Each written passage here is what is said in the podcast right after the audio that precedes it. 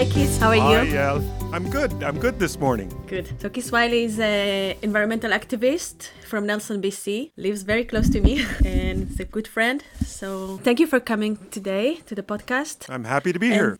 and Keith, you were for many years in the climate area, doing a lot of things. I've been very concerned for since at least 2006, 2007. Yeah, but since before that, actually. In 2007, uh, my daughter, my my six-year-old daughter, and I responded to a challenge from David Suzuki to do a short video about what I would do if, if I were prime minister.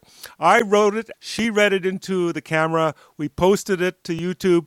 It piqued uh, a National Post columnist so much he called her Little Miss Apocalypse. Why that? Well, she was talking. She was talking about the the threat to our planet from the tar sands specifically, and that tended to bother a lot of Canadians at the time. What happened then at that time? Uh, well, things just kept on going. Uh, the tar sands just kept on going bigger, and and we're still building pipelines to increase the size of the tar sands. Say more, please. For the people that don't know, what is it? Tar sand and Oh, the oh, And why- oh, why- why is it so dangerous? um, Oh, it's it's not very complicated. The tar sands is one of the largest known uh, fossil fuel deposits in the world, uh, next probably to uh, some tar sands in Venezuela and Saudi Arabia. And it's a huge amount of fossil fuel, uh, but you have to cook it out of the ground. It's in a tar mixed with sand, and you cook it out of the ground with uh, tremendous amounts of natural gas and water, uh, usually to create bitumen, which is a thick slurry that they want to pipe away to refineries in Texas mostly. Uh, uh, but it's some of the dirtiest oil in the world because you have to put so much energy in to extract it from the sand. Since 1990, Canada has been saying we're going to reduce emissions, and our emissions have stayed about the same. Uh, overall, we've been reducing our emissions in our in our lives all across Canada, but the tar sands has grown in emissions enough to make up all the difference. So we're we're we're no farther ahead than we were in 1990, largely because of the big mining and in situ mining in the tar sands. so this is the first time you realized the connection with climate change.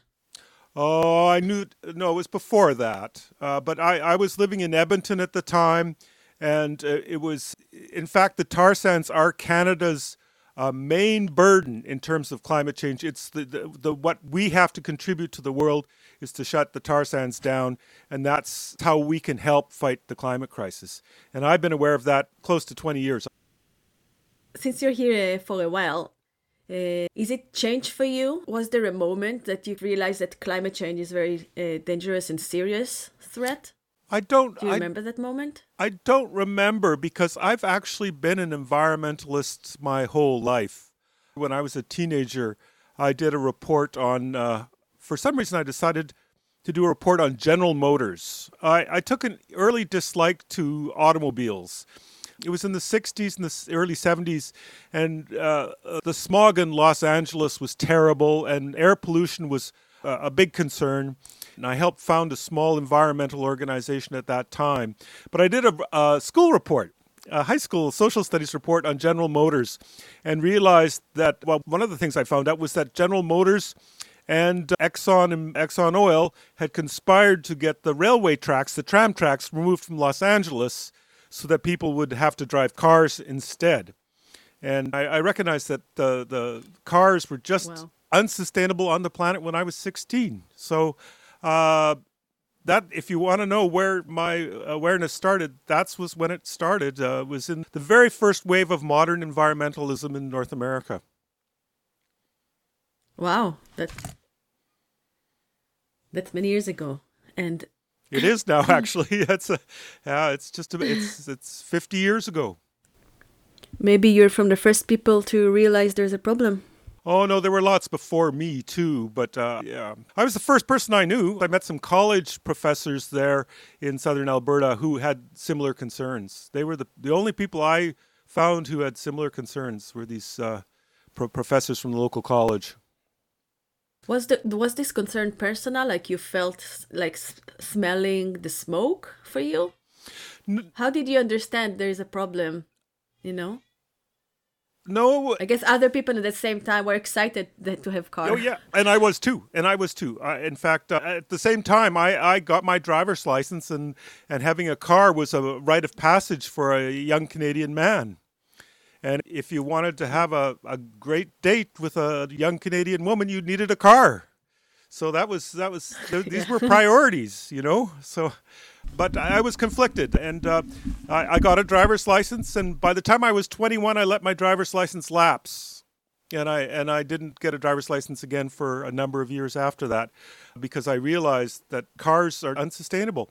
In my political upbringing with my mother, who was quite critical of the injustices in society, and was quite critical of our society, uh, and I just carried that critique over to the environmental side. And I said, clearly, we can't be living this way on the planet. And I believe I was right. I, I believe I, my understanding at that time was essentially correct. We were overshooting the planet's carrying capacity for us.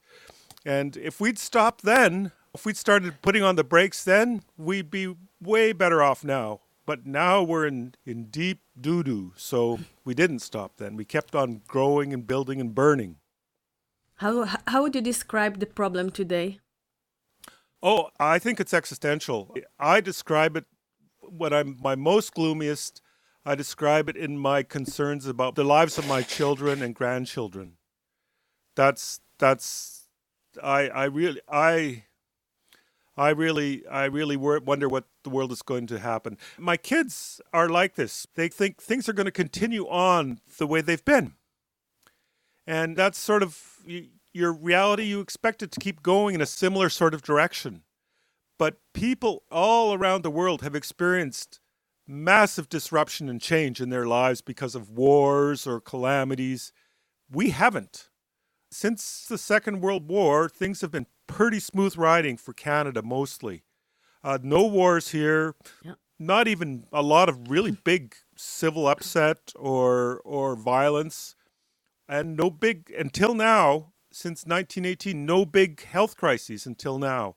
But this this health crisis shows us that the world can change fast and it can turn on you fast. and most people in the world know that, but we don't we don't really believe it. We think it's just alarmist.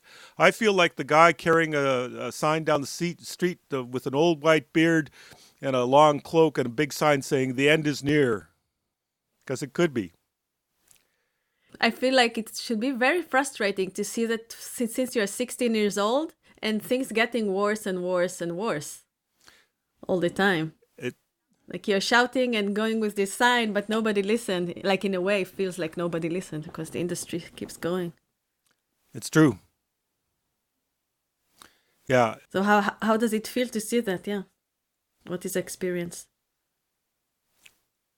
Um I, I I tend to avoid thinking about it too much, but it it's true that my whole life I would have to say that things have been marching in a in a poor direction for us, and really directed by the big economic powers and the wealth and the corporations for their their interests, not for the planet's interests. And it's it's only in the last five years. And really, since I came to the Kootenays in a way, I realized that the threat of wildfire, uh, a massive wildfire, which is sort of the local manifestation of massive climate change, extremely dry forests mm-hmm. in the summer and not enough moisture and the the forecast the longer term environmental projection for the, these forests these beautiful huge uh, cedar rainforests in southern BC is that they're all going to be burned, and uh, this is going to be a much drier and sagebrushy, sort of like the Okanagan kind of place. So uh, that that's sort of the scariest, most imminent here in my place um, fear, and and it, it is a real fear in BC. I remember two two years ago, it was three years ago, that was a huge wildfire it, here. It, there were 2017 and 2018 were bad years and very bad smoke and the smoke was very intense here. And the the threat of fire in neighboring forests or on the mountains around us here in Nelson was quite intense and quite frightening. and uh, our property values mm-hmm. went down. You couldn't sell a house in Nelson in the summer of 2018 because people were afraid to move to a place that might burn up. We were named one of the most vulnerable cities to wildfire in, in Canada and in BC, cities of this size. I, I, I take it seriously because I forget what year it was, but it's about uh, 15 years ago. I was driving across Alberta one time, driving home to my home in Edmonton, and there was a huge wind coming from the east, a really in the summertime and it was very odd and it was a strange weather formation. And when i got home i found out that there'd been a large forest fire just east of the town of slave lake. The fire had blown in embers from a fire uh, i think that was like uh, six or ten kilometers east of the town and burned much of slave lake down including the public library in the middle of the town.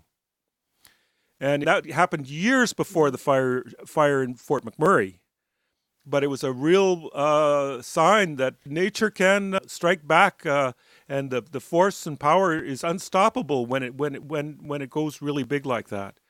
And that was a cautionary tale, and it was particularly the public library in the middle of the town, where you know there's not that many trees around. It's in an urban area. In Slave Lake was a small city, uh, probably about the size of Nelson, actually. And these kinds of buildings burned down. It was quite a shock. Yeah. Yeah. Sounds like that. Keith, would you say that your motivation to act upon climate is from fear? From fear from the future? Um uh a little bit, but not not mostly fear. Uh more hope than fear, actually. I want to be of use. I, I want to have me I do it for meaning in my life. I see this as something that's very important that I can that I can affect that can help, and and so the it's um, I, I I think it it's it's getting very difficult and frightening now, but I I just want to have do something meaningful with my life, something that I think is important and useful and helpful, and um, you could you could donate to. Ch- charities to help the poor people. I tended to donate to the political parties that would change the system so that the poor people had a better deal. And I could go and do service by helping people directly, but I want to do service by helping on the bigger scale how we need to change our world to survive and, and make lives uh, possible and comfortable for the, the next generation. Some friends of mine call it now, this is a new trend, calling it being a good ancestor. Have you heard that? Being a good ancestor. And I want to be a good ancestor, somebody who tried their best to leave something better for the following generations. So that's my motivation. I'm not that young. I am afraid of what could happen here, but uh, my my kids are self sufficient, and I, I uh, now they're they're adults, and I, I'm not that worried for myself. I like the being a good ancestor because we are in, living in this world that we think maybe few years ahead. Everything is so fast paced now. Being good ancestors means like taking generations more seriously. Uh, well, it's First Nations wisdom here. It's common nation that you think unto the seventh generation. You know, you have to think how your actions will affect this land and this place for people coming, you know, seven generations from now and and keep that in mind. And it's more important than reflecting on the the uh, crimes and guilt from generations past. Now I can hear the love in your voice, and I feel many activists going back and forth from feeling fear from our future and love for our precious planet and our beautiful forest. Do you think you act differently when you are motivated from love and when you're motivated by fear? I act out of anger a, a, a, lot too. I have an old habit of finding the villain and saying, "Look what they're doing to us," um, and they, we've just got to make them stop doing this. And so that's about half of what I say is from that negative point of view, maybe more. Um, so, yeah, yeah, I'm I'm I'm a, I'm actually quite bitter as well. I don't, I don't know. You as you pointed out, things have just been getting steadily worse, and, and the forces and the people who have made that happen, their legacy is a, a dreadful thing um, for their children and my children. And I'm looking at Calgary. I, I, I, I'm looking specifically at Calgary. And that place needs to turn around. It needs to give its cultural head a shake, uh, I think. And I have my, my oldest friend is a, an oil field geologist who worked all his life in the oil patch out of Calgary. And he's lost more money in his life than I've earned in my entire life. But I can't hate him for what he's done, but it, it, he's, he certainly has been on the wrong side of the equation and continues to be uh, on the wrong side of the equation and denying climate change uh, and so on. So I, I think he's wrong and I think what he does is harmful, but I do not hate him for it. I cannot. it's it's difficult. One time, his younger brother, who I hadn't seen for many years, and another old friend. These are friends from my childhood, from my high school days. They came out to visit, and I took them to paddle on Slocan Lake. He was paddling in one canoe as I was paddling in the adjacent canoe, and, and our, our two buddies were there as well. And they fi- we were ta- arguing back and forth. They finally said, "You guys, why don't you just hit each other with the paddles? You know, just cut it out, just get it over with." it gets kind of uh, repetitive. I think we both get repetitive, and eventually we go, do you know what kind of tree this is? He knows a lot about trees and things, and so we talk about something else. but can you say more about his denial and and is he justifying what he's doing or or do you blame him for what he do? What exactly do you kind of argue about? He he has he has a full range of climate change denial strategies, and he he will bounce between them. So the first one is he says the plants uh, he has a he's also quite learned about uh, geological history, and he said we're at a low point of CO2 in our atmosphere in the four billion range of the planet's history. Our CO2 is now much lower than it's been many times in the past. He says if we get our CO2 any lower, we're going to starve the plants uh, off the planet. He says. And so, as much as I explained to him, well, that may be true, but we can't be adjusting the CO2 by massive uh, proportions in, in 100 and 200 years. It, it's too rapid a swing and will cause too huge a disruption to the biological systems that we depend on to survive. And it's going to cause a, a, a, a great extinction event, and we could be part of it. And no, no, no, no, no, no, no, he can't go that. Then he'll say, well, what about what about an asteroid? An, an asteroid could hit the planet. Yes, that's true. It, we could all die that way. It's true. The sun could go no. Yes, or what? If, what if the sun? Um, what if the sun puts out an electromagnetic pulse all of a sudden and just shuts down all our electronics? That that will cause. Yes, this is true. Yes, these are possibilities. Yes, I I think we should try and uh, protect from them as much as we can as well. But that doesn't that doesn't mean that we should ignore this imminent danger to our, our society and our lives. It's a bad logic. And so uh, there's many. He's made his living in the field. He it's impossible for him to believe that what he's been doing has been harmful for eh, the world and for everybody all his life. That's a that's too big a guilt to put on one person and it's not his fault and he doesn't he, he can't wear it and he, he he can't face it and it's not his alone it's not his fault. You you know you can't blame people who need a job from working in the tar sands. And you can't blame people who work in nuclear weapons factories for working in nuclear weapons factories. But you can say please let us help you find something less harmful to do. You know uh, so you, what you're saying, you feel that he doesn't want to feel the guilt and he doesn't want to admit that he's doing something wrong. So therefore, he's justifying everything that's happening outside in the, on a big scale about climate. Yes. Is yes. this what happens for him? He he turns his quite formidable intellect very keenly on rationalization of the oil industry. And and he, he doesn't do it alone. I mean, he does it around the, the, the water stand at his office. He does it with all his colleagues. He lives in a culture there that they all tell them each other these kinds of things all the time uh, to keep their spirits up.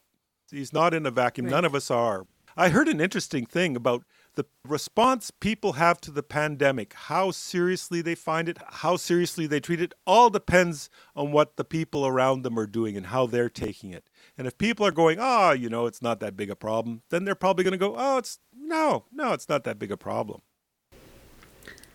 Sounds like a herd mentality. Like the Woody yeah. Allen movie, he he was a chameleon. Woody Allen played this chameleon. Wherever he went, he just absorbed into the culture that, that he was there. At one point, he was playing clarinet in a in a black jazz band, and as he played the clarinet, his skin got darker. ridiculous scene in the movie. but we all we're all like that. We all just reflect and absorb and right. Blend in with the people who we talk to and associate with, and uh, that is the main influence on how we think and, and how we behave. I'm very interested in like this av- avoiding guilt because it's also connect to avoiding talking about climate change, right? Like it's part of the reason we also avoid talking about it, even between the friends uh, agree with uh, there is a problem. We are all part of of having some of those of this guilt. Can you say well, more about I, that? It, it's true. Sometimes I worry that I'm not very good company because I'm I'm kind of uh, a bad news bear you know, uh, don't talk to him. He's just a downer. He'll just tell you that the world's going to hell. Uh, you know, avoid that guy. He's he's toxic. Um, and it's true. I mean, uh, we can't. We uh, nobody. I don't. I don't think about this all the time. I put it out of my mind a lot, and I and I take breaks, um, and we have to. I, I, I play with my grandchildren on FaceTime. I ride my bicycle. I'll go for a walk in the forest, not even think about tomorrow, you know, because cause we can't do it all the time. I know that I, you, yeah, you, you, you give my, give my, the thread on the back of my back a quick turn and wind me up, and I'll just spew for 20 minutes about these things. And, uh, most people don't want to listen as long as you you're listening, Yael. I know. But we all have it inside. We all we all struggle with it. And we don't know how to talk about it. No. And I'm trying to see if we can talk about it in a different way that we can actually find a way to talk about it without feeling the guilt. If there was a way that we can talk about it without placing guilt and you, helping people you, feel less guilty. I think I'm I'm or I, not guilty. I feel uh, I drive a car I, my furnace burning natural gas just kicked in. It's keeping me warm right now. Um, uh, I'm part of the problem. Um, and uh, it has to change, and I'm trying to change, but not very fast. So we're all in that spot, and we can't beat ourselves up all the time about it. Uh, it just is we can't we can't do it.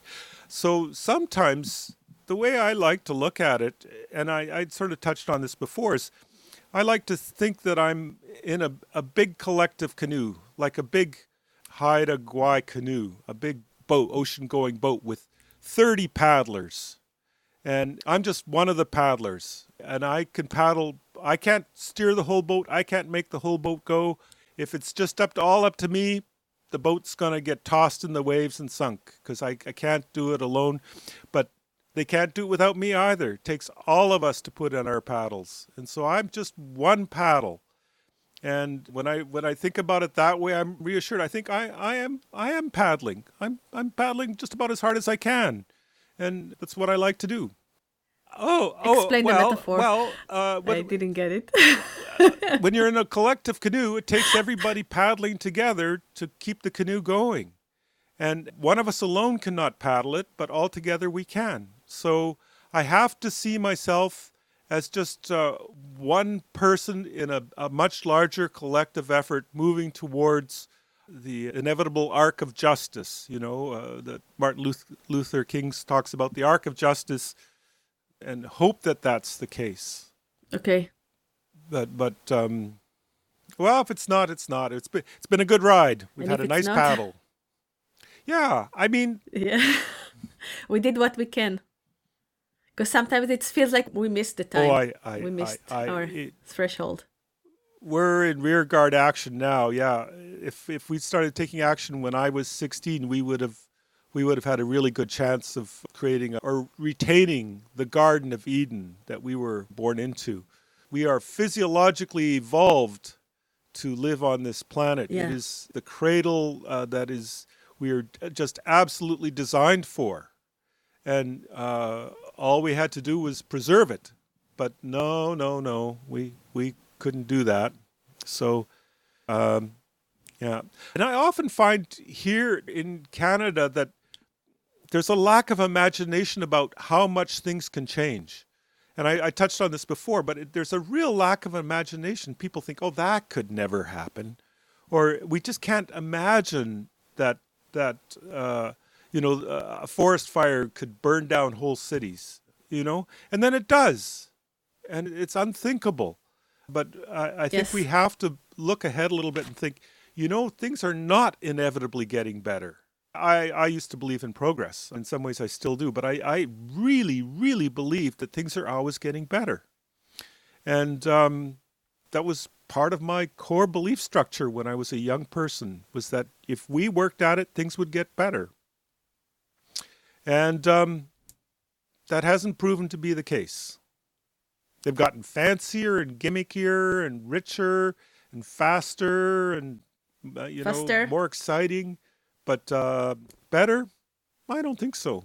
I don't think so. I, I I think Canadians are less secure now. I know P- Canadians are less secure now than when I was 16. I know we're far less secure, and I know my kids have way more anxiety than I did when I was 16. You know, it's it's really hard. We need to define what is better. I don't think it's so hard to define. I, I, I don't think it's that hard to define. I think what is better is security for our families. Living in peace is better. And to live in peace with our environment, we've got to make some changes. And, but if we can live in peace, people who are left to live in peace are happy, are naturally happy. But once things are threatened and change, change menaces, then there's anxiety. But uh, we've just come through generations of local peace here in Western Canada, generations of it. And people are generally pretty happy about it. And we all assume it's going to keep going. You know, we all think, well, this is the way it's going to go in the future too. Make plans for a career. Find out how you're going to get ahead. The, the truth of the matter is, our security and that happiness can be achieved with far less production, far less work, far less acting on the environment, far less growth, far less change. Uh, we need a great contraction in our economy and our impact on the world. But we can be, that means less work for us. We can do it easier. We can coast. For a couple of years, I lived in Nigeria. I taught at a boys' secondary school on the edge of the savannah in a small town in Nigeria. I was a terrible teacher. It, it was fun for me and kind of a, a, good educational experience for me, less useful for my students. I, I was a volunteer, a CUSO volunteer, but it was, but I, I saw the way these people lived, and the way the men and women lived was quite different. The women worked very, very hard, the men less so. And the village I lived in was mostly subsistence farmers. The people uh, ate what they grew, and, and they went to market and traded what they grew for things other people did. And it was a very simple life. Um, but they had lots of time for their kids, lots of times to sit in front of their house and talk to their neighbors and gossip. They were incredible gossips. That was the number one art in, in, in the village was uh, talking and, and being humorous and funny and that was the most important thing for everybody was to to be witty and funny and and tease the white guy as much as you could too. So i i kind of looked at them and i compared this subsistence farmer who's ra- raising his family and and her family and they work hard and they they don't have a lot. And i thought about their happiness quotient. And i thought i think about I compare it to the, the prairie farmers that my uncles and aunts were and my ancestors were. And they were mortgaged to the hilt uh, to buy a combine. They owed their, their farms to the banks. Uh, they had debts with the chemical companies. Um, these days, small farmers have a job. They're welding a pipeline or, or driving a truck in the oil industry or hammering nails somewhere so that they can keep their farm going.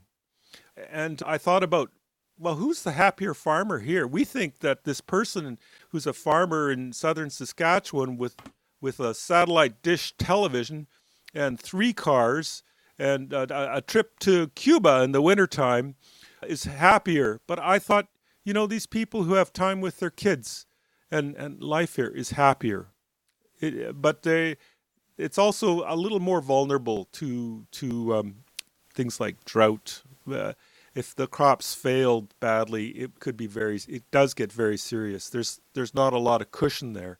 Security, our material security, providing everybody with not frills and riches, but good food, good shelter, uh, a secure surrounding.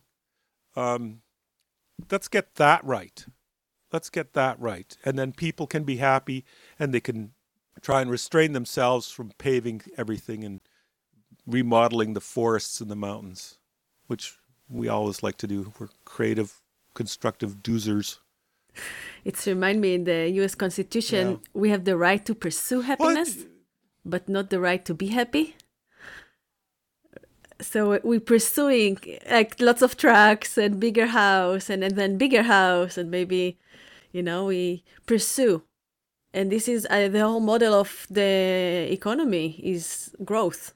The model is growth. It's never. It was never happiness. It was never one of the measurements of uh, no, it's a very materialist and consumer oriented culture, and uh, it's quite difficult to resist. Um, I like digital cameras. I have five of them, I think.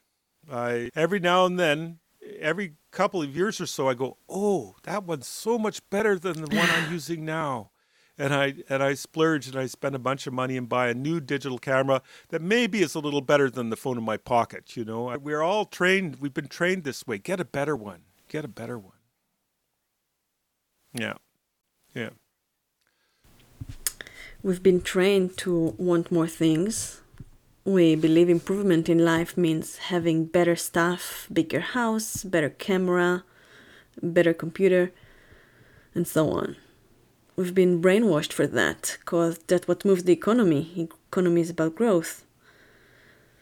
And, and maybe the differentiation is that it's really fine and good to want better lives and having more but many times it doesn't do that. And many times we lie ourselves by ha- having more stuff or buying a bigger house and we don't feel more happy and we keep pursuing the happiness to be outside of us. So, how can we differentiate between, you know, those things that really fills our heart and good for us to those things that are faking that? I set myself goals. What do you um, think? I, I kind of, my guideline is how little money I can live on in a year. And I think if I I had a good job with Union, I was earning almost hundred thousand dollars a year, and my spending went way up as well. And, and then I retired early. I quit that job when I didn't have to, uh, and I said I want to live on a lot less money every year. I want to simplify. I want time, not not material possessions, not vacations, I want time to do whatever I want, time to hike and be with my kids and read books sometimes, but mostly sit in, time to sit in front of the computer, I guess, is what I wanted. I wanted time for myself rather than I don't know. It's, it's hard Are you happier? I'm really struggling in, in the pandemic now in a tiny bubble, of, and uh, I, I'm not very happy right now. Um, this is a hard time for me. I dreamt last night. I dreamt last night that I was putting to sh- a show together with with three or four of my kids, and and there was a cow, a pet cow. We were trying to make a movie or a little bit of a theater piece, and it was really difficult. But I was struggling. But I was doing it with my kids, and now my kids are far away, and so I dream about them often, and I dream about them when they were young often, and. Uh, So it's a hard mm. time. Yeah, I can't go and see them now. And now you can see them. Yeah. I have a grandson I've never seen. Yeah. That's small yeah. potatoes. I mean, compared to so what's some other? I get to talk to my grandchildren on FaceTime, so he's learning to crawl. I've I've seen him do it, so I I'm not suffering that bad uh, compared to most people. But it's funny. I was just thinking the other day. I was thinking it's going to get yeah. worse before it gets better here. We're in for a difficult uh, third wave, and the next three months are going to be hard. And I said, Oh, three months. Well, three months is peanuts. Peanuts. There was a, a fellow I know who, who lived in the basement of a church for five years when he tried to get settled in Canada. And I'm concerned about three months. Well, you know, small potatoes. You, I'm yeah. so spoiled. I expect the world to be wonderful every week and every day. But I've got three more months of reduced social contact. Yeah, that I that I have to do. It's what we have Isolation. to do, Isolation. and it's it's just hard to cope yeah. with. But um, in compared to being uh, sent to Auschwitz or or in a cholera pandemic in Brazil or or anything else, it's small small pain small, small, small pain. When you put it in the context of other things that are big that happen in the world, it's small, but we tend to view ourselves at the moment we view ourselves.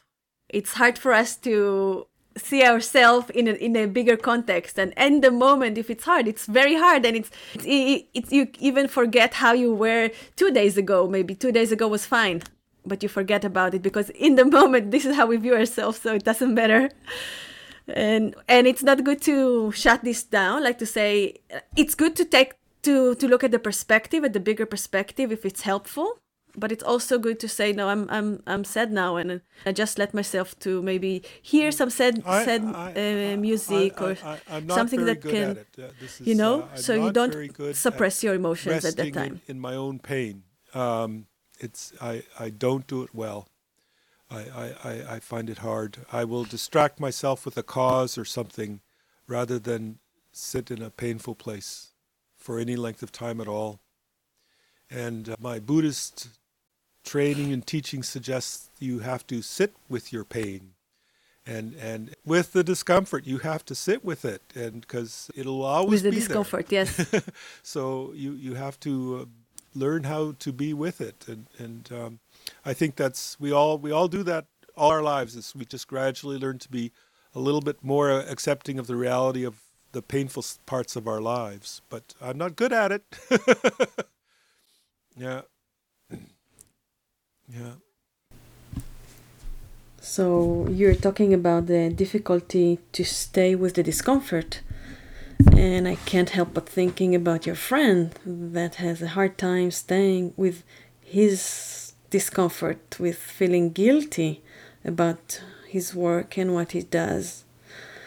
And I wonder what a conversation between you two looks like if you were to talk about that authentically and not about the details and geology and CO2 in the atmosphere. Yeah. Yeah. I, I try and comfort myself in saying pain is something that's done nicely in small doses, a little bit at a time, and then and then take a break, and then maybe a little bit more. And and I think it, it, there's some truth in that if you can, um, yeah. And and connecting. Truth in what? And and and connecting with somebody else. If you start speaking from an authentic place about what you are frightened or hurting about, that invites someone else to speak from an authentic place about what troubles them. And then you're then you're at common ground and you find out I I'm worried about my kids' future and they they're worried about their kids' future, you know? And then we can go, well, yeah, yeah, I can see how that's worrisome, you know, for you. It's worrisome for me. Yeah. I, I agree. Yes. My 21 year old daughter said to me, she said, I'm tired of adversarial discussions. It's it's sort of like our Canadian legal justice system where you've got two people arguing to who can win, you know? And I don't want to be in a conversation, a, a patriarchal conversation where the object is to win. I'm not interested in that anymore. Yeah. I want a collaborative conversation where I can talk about me, you can talk about you, and and we can find common ground and mutuality. I'm I'm, I'm tired of the debate form, an adversarial conversation. I'm always up for an argument. I'm always up for an adversarial kind of discussion, but they're, they're not usually constructive, really. It's not a, a useful thing. And she said the first thing you do is find something that you can agree upon, you know? And mm-hmm. I and I've I actually have taken to doing that when I talk to other people about climate and so on. If they say something that I that I agree upon, even even if they say, I want the best for my kid, I go, I can see that. That's that's good. I understand. Yes, of course you do. I do too. Yes. Yeah. yeah. And and then we can talk about what is best and in the bigger picture some, of what sometimes best, you right? can sometimes you can't you know it doesn't matter but the straight adversarial conversation is just doesn't really go anywhere you know so that yeah. that conversation has a possibility to go somewhere it may not you know if you start talking about what is best you, you're going to loop back into triggering their defenses and their mechanisms saying i've got to do what i have to do to provide the best for my kid and that means getting oil out of the ground. Yeah. Thank you so much. Oh, it's for your it time. It was fun. It's quite enjoyable spouting. but I, yeah, it's been interesting. It's been it's it was very interesting to be interviewed by you. What is the experience? Um, just of being heard, and it's very nice. It's very comforting just to have been heard about some of my fears and some of my doubts and some of my beliefs. Just, it really feels nice just to be heard, actually. It's very therapeutic for me